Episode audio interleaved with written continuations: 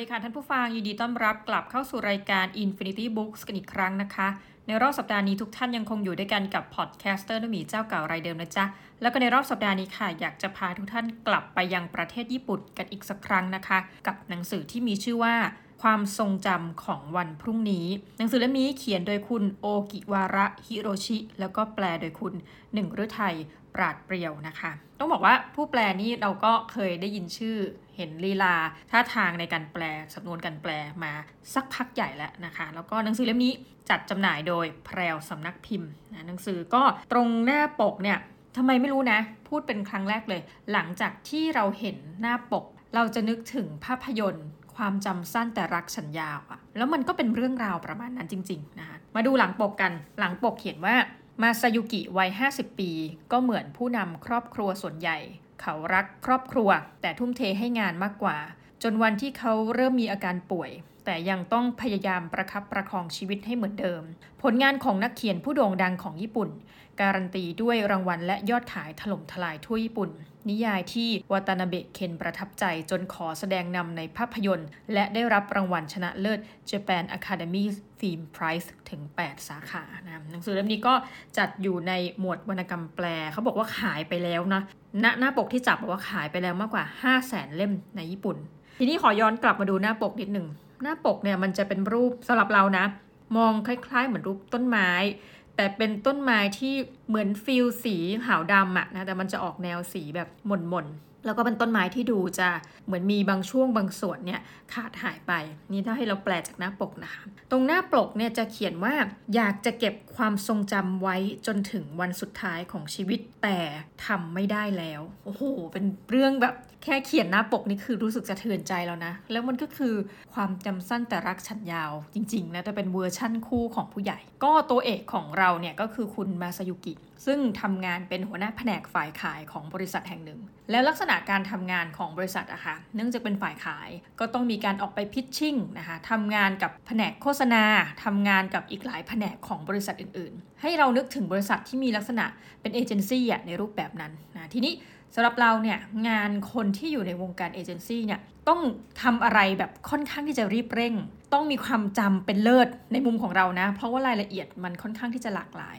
ต้องมีความสัมพันธ์ที่ดีกับลูกค้า ซึ่งเราออกไปติดต่อด้วย ในฐานะหัวหน้าแผนกเนี่ยต้นเรื่องก็บอกเลย คุณมาซายุกิบอกโหแบบมีความรู้สึกว่าตัวเองอะ อายุเยอะ เพราะว่าในแผนกของเขาเนี่ยก็คนวัย 30 ปีอะไรแบบนี้กันทั้งนั้น ตัวเขาเองเนี่ยเขาบอกผมก็เพิ่งจะ 49 นะ มาไม่นาน แล้วเขาก็แบบนึกได้ว่าเฮ้ย จะพูดคำว่า 49 ไม่ได้ละ เพราะเขาก็คือเข้าสู่วัย 50 ปี ทีนี้เรื่องของเรื่องก็คือว่า อาการอะไรบางอย่างเนี่ยมันเริ่มปรากฏขึ้นในช่วงที่เขาอายุ 50 ปีนี่แหละค่ะ ยกตัวอย่างเช่นว่าเป็นเรื่องเล็กๆน้อยๆบอกเลยนะว่าหนังสือเล่มนี้พอเราอ่านแล้วอะ มันจะทำให้เราหลายคนนะคะของท่านผู้ฟังด้วย อาจจะเป็นไปได้นะ ส่วนตัวเป็นอ่านแล้วเริ่มเช็คตัวเองอะเหมือนเช็คระบบประสาทตัวเองว่าเฮ้ยเรามีอาการลักษณะแบบนี้หรือเปล่านะยกตัวอย่างเช่นหนังสือเนี่ยเขาบอกว่ามาซิกิบอกเอ๊ะฉันล็อกบ้านหรือยังฉันลืมเปิดไฟไว้หรือเปล่า หรือว่าฉันลืมอะไรนะคะแล้วก็เหมือนบางครั้งนอยจนต้องแบบกลับไปเช็คอีกครั้ง เพียงเพื่อจะพบว่าเอ้าก็ล็อกบ้านแล้วนี่คืออาการมันเริ่มแบบนิดเดียว แล้วหลังๆเนี่ยมันก็เริ่มกระทบถึงงาน ยกตัวอย่างเช่นอะเราก็รู้กันว่าคนญี่ปุ่นเนี่ยเนาะลักษณะการทำงานก็คือแบบต้องทำงานอยู่ดึกในหลาย ๆ โอกาส นอกจากอยู่ดึกแล้วก็ไม่ค่อยขาดงาน ไม่ขาดลามาสาย ทีนี้นอกจากนั้นก็ในหลาย ๆ ค่ำคืนก็ต้องไปทานเหล้าด้วยเนาะคือ ผู้ตำรงก็แบบรองรับลูกค้าบ้าง เลี้ยงกับเพื่อน ๆ ในแผนกบ้างนะคะ ในมุมของเขาเนี่ยก็คือเป็นโอ้โหเป็นญี่ปุ่นแบบในยุควัย Gen X เลยนะคะก็คือเป็นผู้ชายที่เลี้ยงดูครอบครัว เป็นหัวหน้าครอบครัว แล้วก็มีลูกสาวหนึ่งคนที่กำลังจะแต่งงานชื่อน้องริเอะประเด็นก็คือว่าเขาก็แอบมองเนาะเปรียบเทียบตัวเองว่าเออตัวเองเนี่ยก็อยู่ในวัยที่อีกสักประมาณทำงานสักระยะใหญ่ๆเนาะสิปีได้เนี่ยเขาก็จะอยู่ในวัยเกษียณละขนาดนี้รู้ตัวแล้วว่าสำหรับวงการของตัวเองเนี่ยก็อายุไม่น้อย แต่ว่ายังรู้สึกว่าตัวเองมีคุณค่าอยู่ในขณะที่ลูกสาวก็เติบโตเนาะแล้วก็กำลังจะแต่งงาน ปรากฏว่าลูกเขยเนี่ยเป็นนักธุรกิจเขาก็มีความรู้สึกนิดนึงเหมือนกันนะว่าแบบเออลูกเขยก็เก่งอะ ถ้าเปรียบเทียบกันอาจจะลึกๆนะ เก่งกว่าตัวเอง แต่ก็ยังรู้สึกอ่านนิดนึงว่า เอ้ยดีใจนะ อย่างน้อยลูกเขยเวลาพูดอะไรเนี่ย ถึงแม้จะดูเว้นระยะห่าง แต่เขาก็ให้เกียรติเรา แม้เราจะเป็นเพียงหัวหน้าแผนกของบริษัทหนึ่งก็ตาม คือในมุมเขาก็มีความรู้สึกว่า การที่เขาได้เป็นหัวหน้าแผนกคุมน้องๆวัย 30 กว่าเนี่ยมันอาจจะไม่ใช่เป็นที่ความเก่งของเขาอะแต่มันเป็นความที่ทำงานมานานเนาะอยู่ในบริษัทญี่ปุ่น มันก็เป็นหัวหน้าแผนกเนี่ย ด้วยเอาเข้าจริงก็คือความอาวุโสนะส่วนตัวเขาเขาไม่รู้สึกว่าชีวิตเขาเนี่ยประสบความสำเร็จทางการทำงานอย่างมากนะก็คือเป็นไปตามคันลองอย่างที่ควรจะเป็นนะ มีความพึงพอใจในชีวิตสำหรับเราพออ่านไปก็ตามสมควร ทีนี้เรื่องราวที่มันเริ่มจะทำให้ไม่พึงพอใจในชีวิตก็เกิดมาจากความหลงลืม สักพักเนี่ยมันเริ่มกระทบต่องาน อย่างที่บอกค่ะ เกริ่นไปว่า หุยเราไม่ขาดลามาสาย รวมถึงการไปติดต่อลูกค้าคนสำคัญ ปรากฏว่ามีเหตุคือเขาลืมว่ามีการนัดกันในวันหนึ่ง คือลืมไปเลยนะคะแล้วก็ปรากฏว่าคนก็โทรมาโวยวายว่ามาหงุดหงิดใส่ว่าเฮ้ยคุณลืมได้ยังไง แล้วเขาก็บอกว่าเขาลืมมันไปจริงๆอะ่ะคือลืมเสียสนิท วิธีการที่ตัวเองเนี่ยดีลกับเรื่องนี้ก็คือว่าอุ้ยรีบขอโทษ แล้วก็หากมีอะไรเนี่ย เริ่มมีความรู้สึกว่าเราต้องจดไว้ละ เราต้องจำและคือการจะมาจำใส่หัวอย่างเดียวเนี่ยมันอาจจะเป็นไปไม่ได้เนาะเราจะต้องทำอะไรก็ได้ให้เก็บข้อมูลอย่างเป็นที่เป็นทาง เพื่อที่จะไม่เกิดการผิดพลาดอีก เพียงแต่ว่าเนี่ยมันคืออาการเริ่มต้นของโรคอัลไซเมอร์พูดกลางๆก็คือว่าคนที่เป็นโรคอัลไซเมอร์เนี่ยจริงๆนะควรจะเป็นโรคเนี้ยตอนอายุที่เยอะมาก ๆ แล้วนะคะ เยอะกว่านี้แต่ว่าเขาเนี่ยมีอาการเป็นอัลไซเมอร์ที่ เป็นก่อนวัยอันควร เราจะพูดว่ามันก็คือแบบ early Alzheimer อะไรแบบนั้นเนาะทีนี้แน่นอนละว่าชีวิตในการทำงานที่ตัวเองคิดว่ายังเหลืออีก 10 กว่าปี เขาก็ไปดูเลยนะว่าเฮ้ยคนที่มีอาการโรคเดียวกับเขาเนี่ยจะมีชีวิตอยู่ได้อีกกี่ปี ผลปรากฏว่าเฮ้ยดูจากวิจัยดูจากอะไรทั้งหลายที่ตัวเองไปค้นหามาเนี่ยมีอายุที่จะยืนยาวอีกก็เหลือ ยังไม่ทันจะทำให้เขาได้เกษียณด้วยซ้ำในที่สุดนะคะก็มันก็ยังเหมือนกับยังไม่ค่อยยอมรับในความเป็นจริงอะว่าเอ๊ะตัวเองมีอาการหลงลืมตัวเองนู่นนี่ก็ยังคิดว่าร่างกายยังฟิตยังไหว จนกระทั่งวันหนึ่งก็ต้องเดินทางไปพบกับลูกค้า นึกถึงภาพว่าเราดีลกับบริษัทเนี้ยนะดีลไปนานมากเราเคยไปบริษัทนี้ เรามีความคุ้นเคยกันเป็นอย่างดี เป็นลูกค้าคนสำคัญ รู้แล้วว่าคราวที่แล้วเนี่ยทำพลาดไปก็คือว่าเขานัดกันแล้วเราลืม รอบนี้เราต้องไปก่อนเวลา เผื่อไว้เลยนะคะเขาก็เดินทางไป ตึกรามบ้านช่องอาคารสูงๆ มันเยอะไปหมดเลย เขาไปโผล่อยู่แล้วเขาก็เกิดอาการช็อกกับว่าแบบเฮ้ยบริษัทที่เราจะไปดีลด้วยอะ่ะมันอยู่ตรงไหน เดินไปแบบเดินพลาดเลยนะหาไม่เจอแล้วไปตัวคนเดียว เขาก็เลยใช้วิธีแก้ปัญหานาทีสุดท้ายด้วยการโทรหาลูกน้อง แบบเฮ้ยรับสายสิแต่เขารู้ว่าณช่วงเวลาที่โทรไปหลายคนจะประชุมอยู่ ปรากฏว่าก็มีคนรับสายแล้วเขาก็อธิบายนะด้วยการแบบ แก้เขินว่าแบบเฮ้ยผมลืมไปแล้วอยู่ตรงไหนนะอะไรเงี้ยปรากฏว่าคนรับสายเนี่ยเขาใจเย็นมากนะลูกน้องใจเย็นมากก็คือโทรค่อยแบบค่อย ๆ บอกไปว่า เดินไปทางนี้นะคะ เจออาคารลักษณะนี้ไหมเดี๋ยวเลี้ยวทางนี้นะคะ แล้วไปทางนี้จนในที่สุดเขาก็เอาตัวเองไปยังสถานที่ที่ไปเจอลูกค้าจนได้ ก็ไปสาย 5 นาทีลูกค้าก็แบบเนาะตามประษาคนญี่ปุ่นผู้ซึ่งตรงต่อเวลา โกรธกระฟัดกระเฟียด แต่ตอนเนี้ยนายตัวเอกของเราเนี่ยก็รู้แล้วไงว่าเอ้ยความโกรธครึ่งหรืออะไรที่มันเกิดขึ้นในความผิดพลาดทางการทำงานเนี่ย จริง ๆ มันเกิดจากตัวเขาเองที่มีความผิดปกติอะไรบางอย่าง คือในที่สุดก็ลากตัวเองไปว่าจากเดิมที่ไม่ยอมรับอะค่ะ ก็ให้คุณหมอตรวจร่างกาย ซึ่งมันผลมันก็ไม่ผิดพลาด คือหนังสือเล่มนี้มันเป็นเหมือนกับเรื่องราว บันทึกของชายวัยกับ 50 คนหนึ่งจริง ๆ นะ แล้วมันให้อารมณ์อ่านโอเคมันเป็นเรื่องแต่งอะค่ะ แต่ว่ามันให้อารมณ์เหมือนเรากำลังดูสารคดีชีวิตคนที่เผชิญชะตากรรมอะไรบางอย่างที่ไม่พึงประสงค์อะในวัย 50 ปีเนี่ย โหเรียกว่าต่อเหมือนกันนะ หมอก็ confirm กับสิ่งที่เขารู้อยู่ลึกๆในใจนั่นแหละว่าเขาเป็นโรคนี้ มันจะมีเรื่องของ gen gap เป็นหนึ่งคือเขาดูว่าเฮ้ยหมออายุยังน้อยอะ่ะพูดถูกหรือเปล่า พูดอะไรพูดจาไปเรื่อยหรือเปล่านะแต่ลึกๆเนี่ยรู้อยู่แล้วว่ามันใช่ แล้วอาการก็จะเริ่มหนักข้อขึ้นเรื่อยๆ เพราะหมอบอกว่าเอ้ยความทรงจำที่มันจะเริ่มหายเนี่ยเขาก็จะมีศัพท์ทางการแพทย์เนาะบอกว่าเออสมองส่วนนี้มันจะทำให้ความทรงจำ ไกลๆของเขาเนี่ยความทรงจำที่แบบยกตัวอย่างเช่นภรรยาเป็นใครลูกสาวเป็นใครเนี่ยตรงนี้ยังไม่ลืม แต่สิ่งแรกที่จะไปก่อนคือความทรงจำระยะสั้น ดังนั้นไม่แปลกเลยว่าเมื่อเขาบอกว่ามีนัดวันนี้สมมติเกิดการเปลี่ยนนัด แล้วก็ให้เมมไว้นะว่าเดี๋ยววันนี้เราจะเจอกันนัดประชุม แล้วตัวของเขาลืม อันนี้มันคือลักษณะของความทรงจำระยะสั้น ซึ่งเขาจะสูญหายไปเป็นลำดับแรก แต่อย่างไรก็ตาม โรคเนี้ย เขาก็พูดเหมือนแบบเชิงอันนึงนะว่า มันก็มีการพยายามจะหา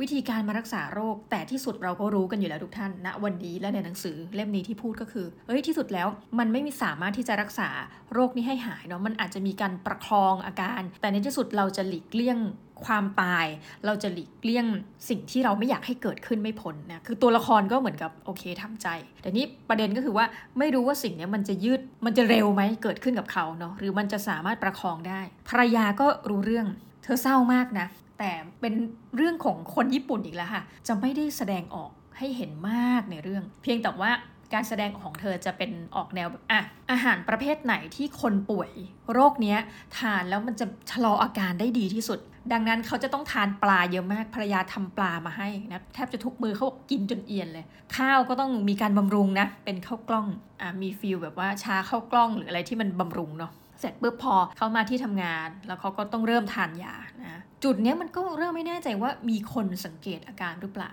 แต่รู้สึกว่าคนที่ทำงานร่วมกันหรือเป็นลูกน้องเนี่ยก็จะเคารพเขาเป็นอย่างดี กล่าวก็คือว่าบางทีเขาถามเนี่ยเหมือนเขาลืมอะไรบางอย่าง ลูกน้องก็ทำหน้างงๆว่าเอ๊ะทำไมลืมชื่อคนคนเนี้ยที่เราเคยดีลงานด้วยทำไมหัวหน้าลืม แต่ลูกน้องก็จะแบบเหมือนกับไม่พูดแล้วก็แบบคลับๆแล้วก็อธิบาย วันและเวลามันก็ผ่านไป แต่เราก็เห็นอีกแหละว่า ถึงแม้ตัวของพระเอกของเราเนี่ยตัวมาซายุกิเนี่ยจะเป็นโรค แต่ด้วยตัวเขาเองที่ในวัย 50อะมันก็มีปัญหาในเรื่องของช่วงวัยเหมือนกันนะยกตัวอย่างเช่นเขาเองเขาบอกเฮ้ยจริงๆเขาเป็นคนคิดคณิตศาสตร์เร็ว เวลาคำนวณเนื่องจากตัวเองอยู่ฝ่ายขาย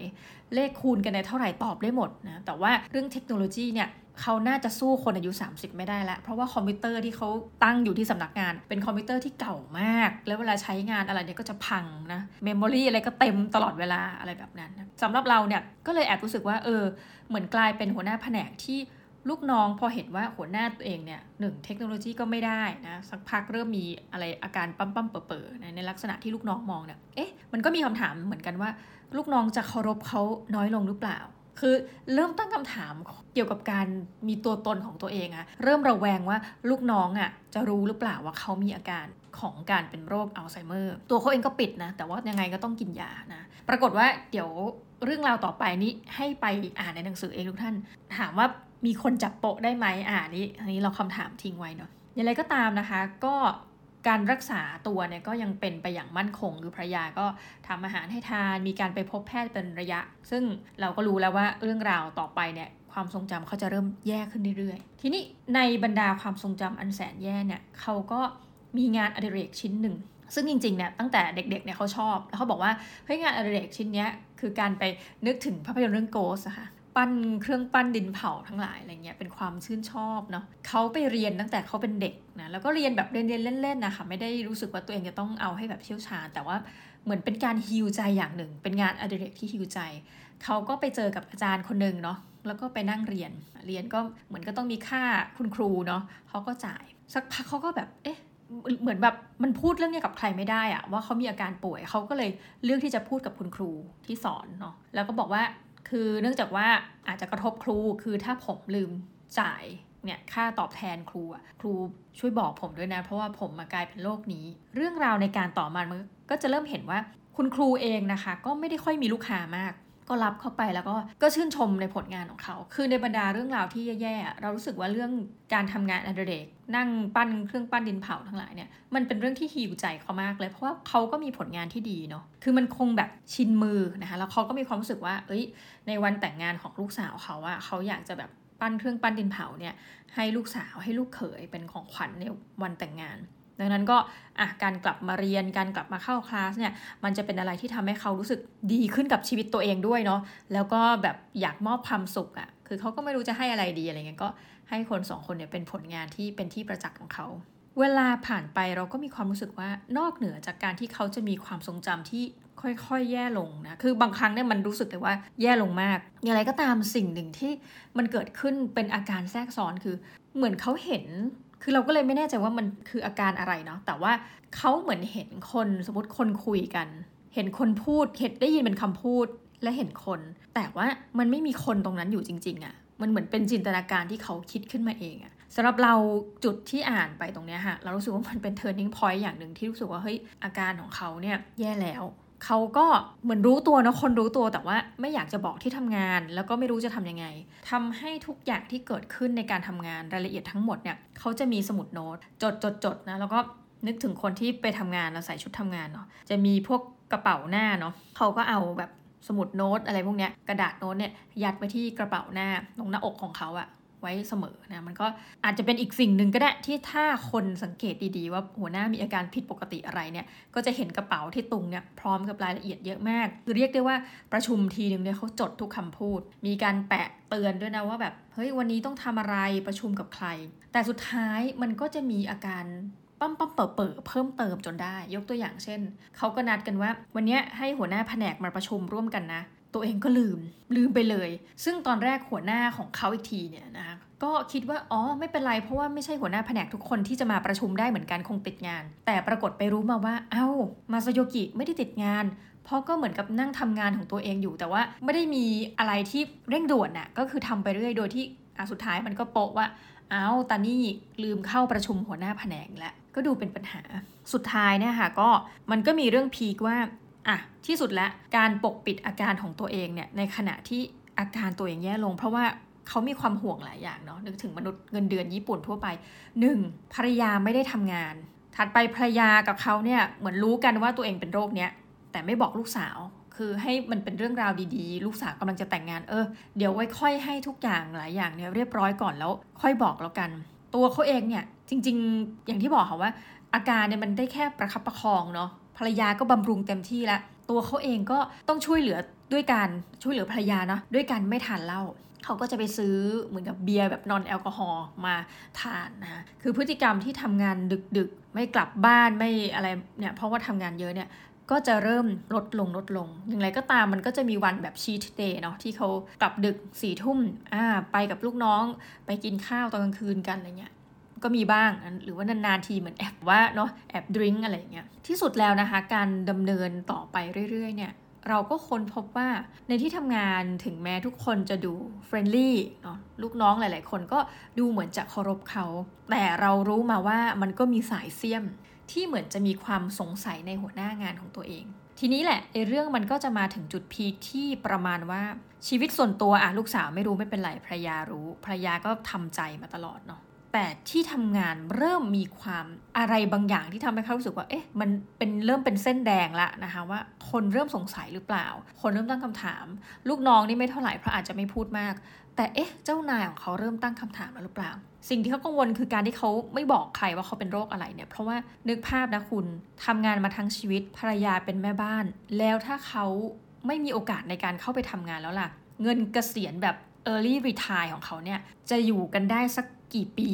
หรือแม้กระทั่งจนเขาเสียชีวิตไปแล้ว รวมทั้งค่ารักษาพยาบาลที่เกิดขึ้นในช่วงก่อนเสียชีวิตด้วยเนาะภรรยาจะอยู่อย่างไร ซึ่งนี่มันเป็นคำถามที่ดีมากเลยนะทุกท่านคือ มันเป็นคำถามของสามัญชนคนทั่วไปชีวิต อันนี้คือชีวิต ของคนชนชั้นกลางที่ทำงานบริษัททุ่มเทมาทั้งชีวิตน่ะแล้วมันก็จะเฉลยเหมือนกันว่าสุดท้ายแล้วเนี่ยบริษัทจะตอบแทนคนที่ทุ่มเททำงานอย่างไรนะคือตรงนี้ขอไม่เฉลย แล้วมันก็จะมีเรื่องราวหลังจากนั้นอีกนะ เกี่ยวกับเรื่องของคอสปั้นดินเผาของเขาเนี่ยว่าตกลงแล้วมันได้ฮิวใจอย่างไร แล้วมันทำให้เขาได้มีความรู้สึกย้อนวัยไปคือในบรรดาเรื่องราวที่แย่ๆ อันนี้มันเป็นหนึ่งเรื่องที่ทำให้เขามีความสุขและย้อนกลับไปมีความรู้สึกในวัยเด็ก ในวัยหนุ่มอีกครั้งได้อย่างไร ตอนจบของเรื่องเนี่ยมันก็เฉลยทุกอย่างทุกท่าน เพียงแต่ว่าเราก็ไม่บอกหรอกอยากให้ทุกท่านลองไปติดตามอ่านเอง หนังสือเล่มนี้นะคะ จริงๆจะบอกตอนต้นรายการเนาะแต่มาบอกตอนท้ายคือ ราคาที่เราถืออยู่คือ 275 บาท แต่หนังสือนี่หนามากนะ อยู่ที่เกือบจะ 380 หน้าเอาแบบกลมๆ ใช้เวลาอ่านพอสมควร แต่เชื่อเถอะสำหรับเรา เราไม่ได้อายุอยู่ในวัย 50 เนาะแต่เรามีความรู้สึกว่าเฮ้ยพออ่านแล้วอะเราเข้าใจชีวิตคนคนหนึ่งจังเลยที่ว่าในยุคหนึ่งในช่วงหนึ่งของชีวิตเราอะ มันหลีกเลี่ยงไม่ได้ที่เราจะพบกับ turning point ของชีวิตเนี่ยแล้วเราจะทำยังไงต่อไป เราจะแก้ปัญหากับมันอย่างไร หรือ ถ้าเรื่องที่มันเกิดขึ้น เราไม่สามารถแก้ได้ละ มีแค่ประคับประคอง หรือจะหักดิบเลยเนี่ย สุดท้ายชีวิตมันได้ให้บทเรียนอะไรกับเราเนี่ยในวัยที่เราผ่านมาทั้งหมด ยังไงฝากกันไว้ด้วยนะคะ เล่มนี้ต้องบอกว่าเป็นเล่มที่เข้าใจจริงๆอะว่าทำไมเขาถึงเลือกที่จะไปทำภาพยนตร์ หรือว่าเป็นเรื่องที่ เรียกได้ว่าขายดีมากในญี่ปุ่น ขอฝากกันอีกครั้งนะคะ กับหนังสือที่มีชื่อว่าความทรงจำของวันพรุ่งนี้สำหรับวันนี้ สวัสดีค่ะ